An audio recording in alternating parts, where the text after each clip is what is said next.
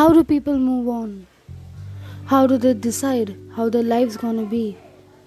How they are gonna retreat that time before they committed their mistakes? Does it really mean moving on? Does it? Or is it just that they're accepting the fears, the drastic decisions they made in their life, and just trying to change them into a better self? That part of your life never leaves you. That thing is always there, existing with you, no matter how long you live. Moving on is not really the word. The word is living fresh, a new start, a new life, a new light in your life, like every sunshine. It is not just your decision.